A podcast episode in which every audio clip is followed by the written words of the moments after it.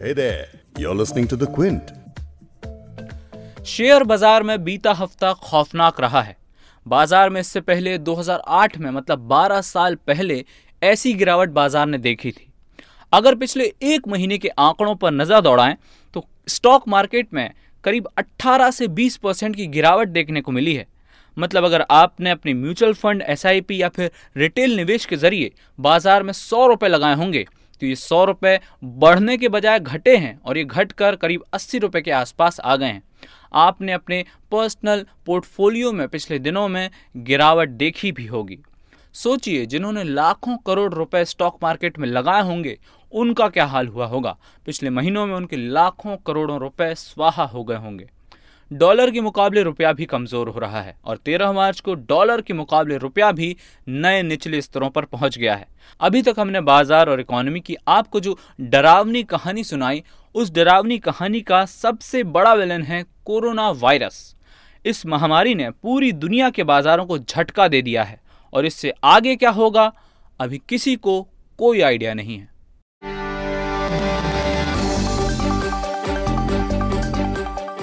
आप सुन रहे हैं द बिग स्टोरी पॉडकास्ट और मैं हूँ आपका होस्ट वैभव पलनीटकर।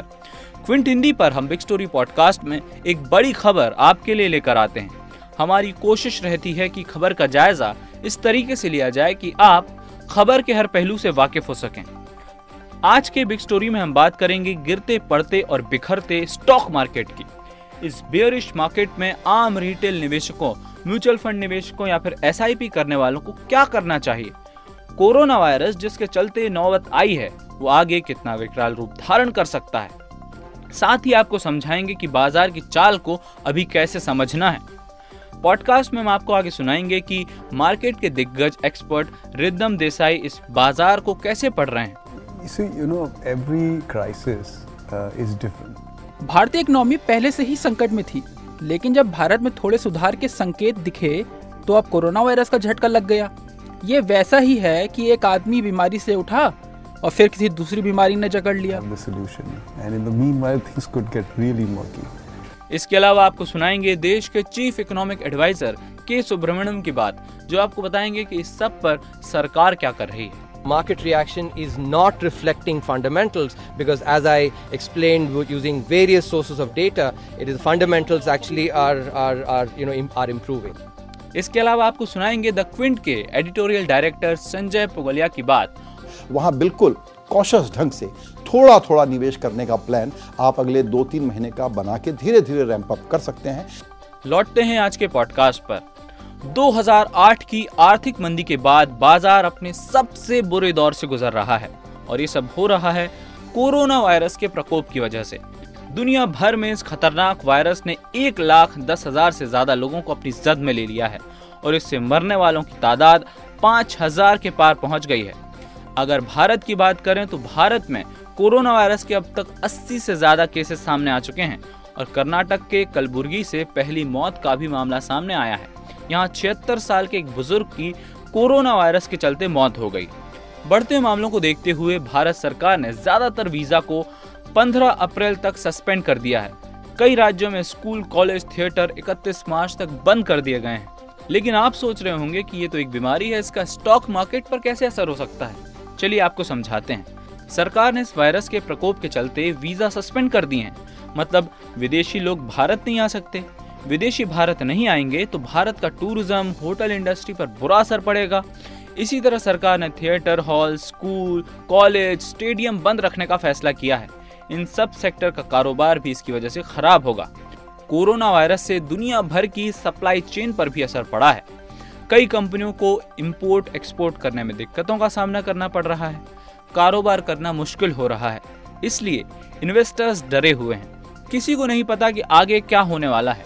लेकिन कुछ मार्केट के दिग्गज हैं, जिन्होंने कई बार के क्रिटिकल टाइम्स को देखा है और वो हमसे बेहतर बाज़ार को समझते हैं। अब समझते हैं कि बाज़ार की मौजूदा हालत में क्या किया जाए। ये समझाने के लिए हमारे साथ हैं मॉर्गन स्टैनली के दिग्गज मार्केट एक्सपर्ट रिदम देसाई। आइए उनको सुनते हैं। You know every crisis uh, is different. देखिए हर संकट अलग तरह का होता है। हम इसकी इतिहास से तुलना करने की कोशिश करते हैं लेकिन हर संकट की अपनी विशेषता होती है। ग्लोबल फाइनेंशियल क्राइसिस 9/11 के वक्त का संकट Asian financial crisis Harshad Mehta घोटाला इन सारे संकटों के अलग अलग कारण थे और इसकी विशेषताएँ भी अलग थी। अभी जो समस्या है इसकी इतिहास से तुलना नहीं हो सकती। इस बार हम बहुत अलग तरह की समस्या से डील कर रहे हैं। बाज़ार को पता नहीं है कि अभी फंडामेंटल क्या है। पिछले दिनों में भारतीय बाजारों ने अंडर परफॉर्म किया है। भारतीय इकोनॉमी पहले से ही संकट में थी। लेकिन जब भारत में थोड़े सुधार के संकेत दिखे तो अब कोरोना वायरस का झटका लग गया। ये वैसा ही है कि एक आदमी बीमारी से उठा और फिर किसी दूसरी बीमारी ने जकड़ लिया। इसी वजह से भारतीय बाजारों में ज़्यादा असर देखने को मिल रहा है। इस वक्त बाज़ार को लेकर कुछ भी कहना खतरे से खाली नहीं। अब बात करते हैं बीते एक महीने के शेयर मार्केट के डेटा पर। सिर्फ़ एक महीने में सेंसेक्स निफ्टी में करीब 18 परसेंट की गिरावट देखने को मिली है। सेंसेक्स करीब 7,500 पॉइंट और निफ्टी करीब 2200 पॉइंट टूट चुका है। निवेशकों की सालों की कमाई कुछ ही मिनटों में स्वाहा हो गई। शुक्रवार को तो बाज़ार ने चौंका ही दिया। बाज़ार खुलने के शुरुआती 15 मिनट में ही बाज़ार 10 परसेंट टूट गया और इसके बाद बाज़ार में लोअर सर्किट लग गया और ट्रेडिंग बंद करनी पड़ी। लेकिन हॉल्ट के बाद कारोबार शुरू हुआ और बाज़ार में रिकवरी देखने को मिली। बाज़ार में एकदम चमत्कारिक अपवर्ड ट्रेंड देखने को मिला और सेंसेक्स निफ्टी करीब चार परसेंट चढ़कर बंद हुए। मतलब बाज़ार में वॉलिटेलिटी जमकर देखने को मिल रही है। बाज़ार की इस उठापटक पर देश के चीफ इकोनॉमिक एडवाइजर के सुब्रमण्यम का क्या कहना है? आइए सुनते हैं।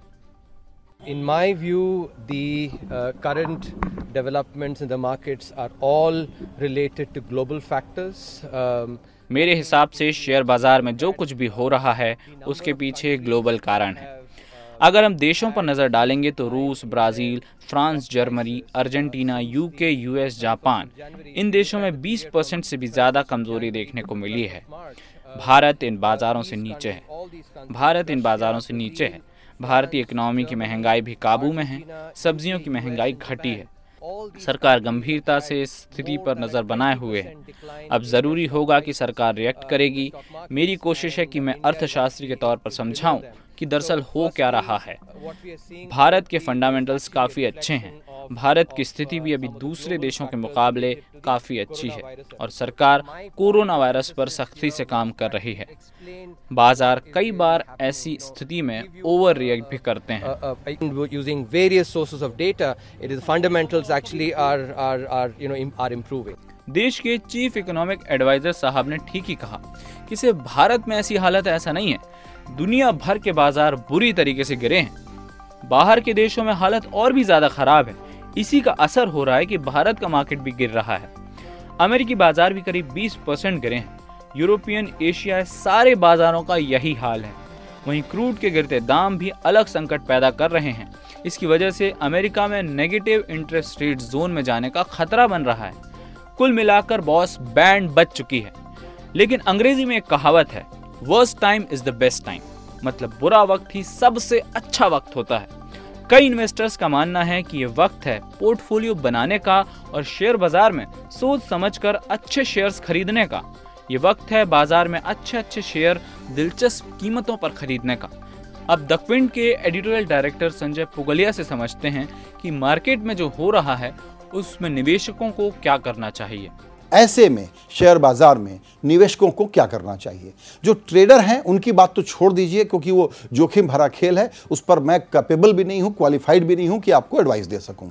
लेकिन जो रिटेल निवेशक हैं, जो छोटे निवेशक हैं, ऐसे ही सैलरी की बढ़त नहीं हो रही, कमाई कम है, और फिक्स डिपॉजिट वगैरह के ब्याज भी इंटरेस्ट रेट कम होने के कारण कम होते जा रहे हैं, ऐसे में इस पैनिक में सब लोग पहले कह रहे थे कि बिल्कुल खरीदने का वक्त नहीं है, खरीदिएगा मत। लेकिन आज जो बाज़ार में एक्सपर्ट एक्सपर्ट आए हैं, उनकी सलाह क्या है, इसको ध्यान से सुन लीजिए। बहुत लोग ये कहते हैं कि अब थोड़ा थोड़ा कैश लगाने का वक्त आ गया है, लेकिन डायरेक्ट मार्केट में नहीं, नए लोगों को डायरेक्ट मार्केट में नहीं आना चाहिए, और जो मार्केट में पहले से हैं, उनको भी डायरेक्ट इक्विटी के बारे में अभी कॉशस रहने की सलाह है। जब तक कि उनको खुद को बहुत अच्छी स्टडी नहीं है कि कौन से अच्छे शेयर खरीद सकते हैं, तब तक उनको दिमाग नहीं लगाना चाहिए। जिनकी पुरानी एसआईपी है, उनको अब अपने पैसे वहाँ और बढ़ा देने चाहिए। हो सकता है बाज़ार थोड़ा यहाँ से गिर जाए, लेकिन बाज़ार किस बॉटम पे जाएगा जाएगा वो बॉटम कभी आम निवेशक तो पकड़ नहीं पा, पाते उसकी चिंता नहीं करनी चाहिए। यानी यहाँ से अगर आप एसआईपी में अपना इन्वेस्टमेंट बढ़ाते हैं तो वो गलत नहीं होगा। अगर आपको नया एसआईपी खरीदना है और पहले से इन्वेस्टेड नहीं है तो ऐसे में ज़ाहिर है कि इंडेक्स फंड जो हैं वो सबसे सेफ़ होंगे वही लेना चाहिए। एक्सपर्ट लोग ये भी बताते हैं कि इसके अलावा अगर आपको देखना हो तो जो ब्लू चिप है लार्ज कैप और मिड कैप के चुने हुए अच्छे वाले फंड जिनके बारे में हमको एक प्रकार की क्रेडिबिलिटी का एहसास है ऐसे ही फंड्स के कुछ अच्छे म्यूचुअल फंड स्कीम्स में भी एसआईपी के ज़रिए इन्वेस्ट किया जा सकता है। गोल्ड के बारे में हम बात करते थे कि गोल्ड अब बढ़ रहा है, शायद लोग वहाँ पर सेफ़ हेवन ढूँढने के चक्कर में वहाँ जाकर के पैसे लगाएँगे, लेकिन दरअसल गोल्ड भी इस पैनिक में पिछले दो दिनों में गिरावट की तरफ़ है। इसका मतलब ये नहीं है कि गोल्ड अभी सेफ़ इन्वेस्टमेंट नहीं है। तो पॉसिबल है कि यहाँ से बाज़ार और गिरे पॉसिबल है कि न गिरे।